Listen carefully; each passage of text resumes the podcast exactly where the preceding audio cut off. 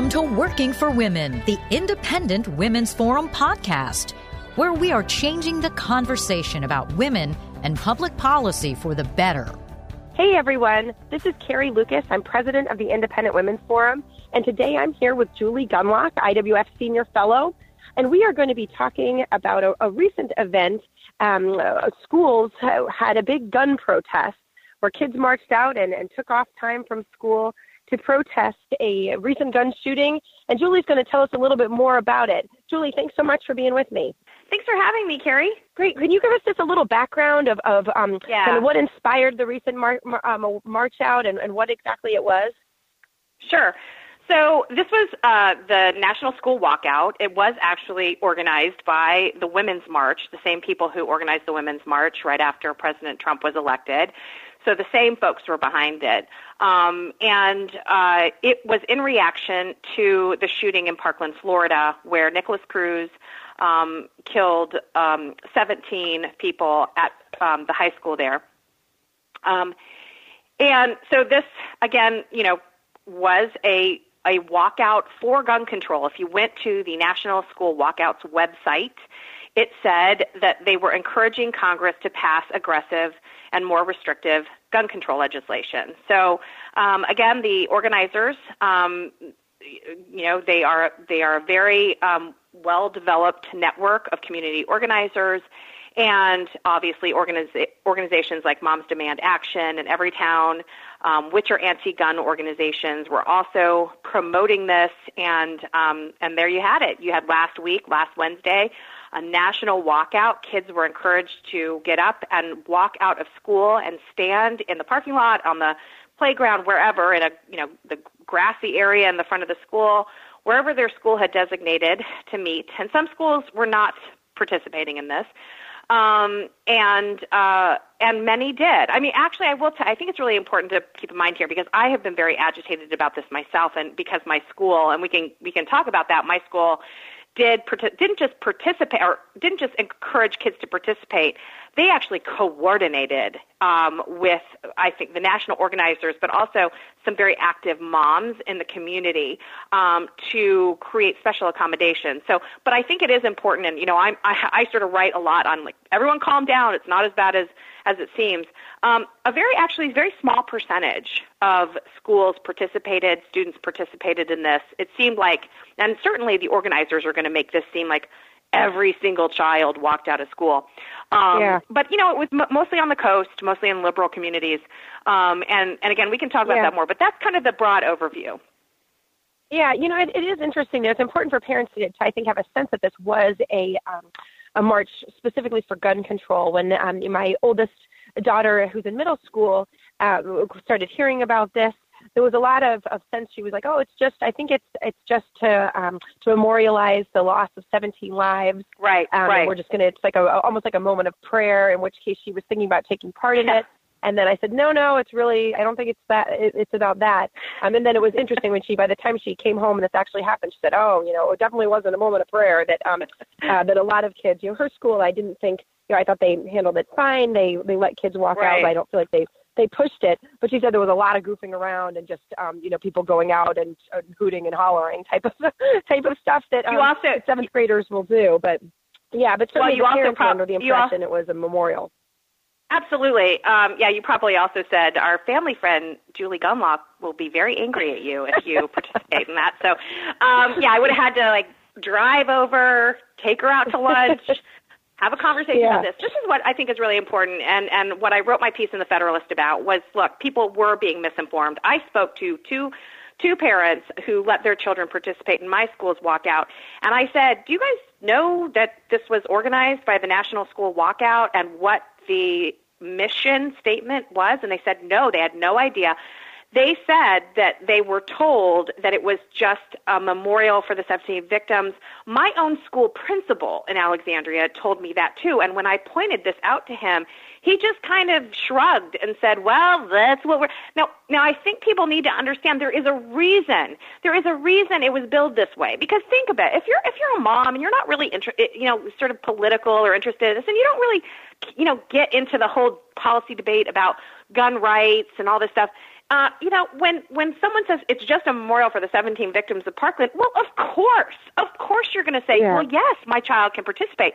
And what these organizations like Everytown and and the national national walkout organization that organized this what they wanted was huge numbers because you know if if they have huge numbers of kids walking out well then it looks like it it can actually that can actually move politicians and move policymakers to say, wow, maybe, you know, maybe this really is a, an important issue. But if you tell them the truth, if this walkout was to support very restrictive gun, gun laws, most parents would say, you know, I don't want my kid involved in that, right? So they kept yeah, this from exactly. the public.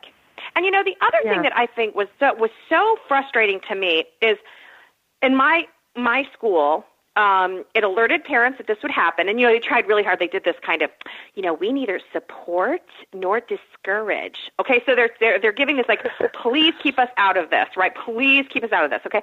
Well, you know, the, this, and then, then you hear these parents saying, I'm so proud of my child. You know, they're so brave to, to walk out of class. And I'm like, they're not brave because there's absolutely no consequences. This was welcomed. You were allowed to get up out of your desk and walk out of school. Now, on any other day, that's called cutting class, and that usually comes with Yeah. some consequences, like detention or suspension. Okay, but this wasn't. And if we're really going to teach kids, because this is the other irritating thing, is I saw a lot of parents talking about, oh, this is civil disobedience, right? It is not civ- civil disobedience when it comes with no consequences. When you think about what Martin Luther King did and the marchers at Selma, they took incredible, incredible risks. Now, I'm not asking for kids to like, you know, risk being, you know, assaulted or, you know, meet a fire hose, but I think that, you know, you teach children that if you have to sit in detention for an hour or you get a suspension, well, then that's actually, but you believe in something so much that you're willing to take the consequences. That ma- that makes it meaningful. This sort of like, oh yeah, Yeah. you want to stand up and walk out. It is a hollow gesture. It means nothing. And so, and the other thing we've taught these kids is that they're going every time they object to something, right? Like a, a speaker, like Christina Hoff Sommers or Charles Murray or whoever coming to their their campus, and they're they're going to expect the sort of administrators to support them if they object because that's what they've gotten through this walkout. They got nothing but like pats on the back and good job and yeah, we're not going to have any consequences for this. So I think this also really speaks to the problem we have on college campuses now. We're starting them early. I mean, in my my kids, it was in elementary school. So we're going to see this kind of like they're going to be shocked when they go to college and maybe aren't supported um, in you know in their protesting different policy issues. Yeah, you know, I, I think one of the other things that's that's kind of frustrating, and um, when you think about the messages that kids are taking, it's not just you're. I think you're totally right. This idea that there was something brave about it. I think, frankly, it was a, it was often a lot more brave to sit to stay in class than to to not Yes, fall into yes. this, which was clearly like the cool kid thing to do. But um, Yeah. Uh, but also, I think it's it's really um, you know it, when you think about the the terrible events of what happened in Parkland, and obviously everybody, you know, doesn't matter if you're pro pro Second Amendment or pro whatever. We all agree that obviously it's it's a hideous Right. and horrific event when somebody comes and shoots up a school, and we wish we could figure out better policies to make this less likely and to prevent things like this. But one of the things that's frustrating is it does kind of give kids the sense that, oh, if only those guys would pass a law, like why aren't they passing a law? Because then this would all go away. But we all know that you know you can be whether you're for or against more restrictive gun gun um, uh, gun laws. You have to recognize that this isn't as easy as a snap of the fingers, and all gun violence is going to going to go away. Because obviously, you know, yes, this um, this kid in Parkland who shot up Parkland obtained his gun legally, but there should have been a whole lot of there a whole lot went wrong that ought to have been able to prevent this this terrible event from happening. Can you speak a little bit about that, Julie? Because I think there are, there has been kind of lost in the story, but like you know why you know the failures of the police to kind of report him and the the, the things that Yeah. should have been triggered that would have prevented him from getting a gun. Yeah, you know, it's what's been so frustrating is I haven't heard anybody in this community really talking about the failures of Broward. We now up to 78 co- um, contacts, reports to the Broward County Sheriff's Office about Nikolas Cruz. And those reports were phone calls, verbal communications, and also the police actually going to Nikolas Cruz's um, house to check on him and his brother uh, because of these reports. You had social workers making multiple calls because of concerns about his mental health and actual threats of violence.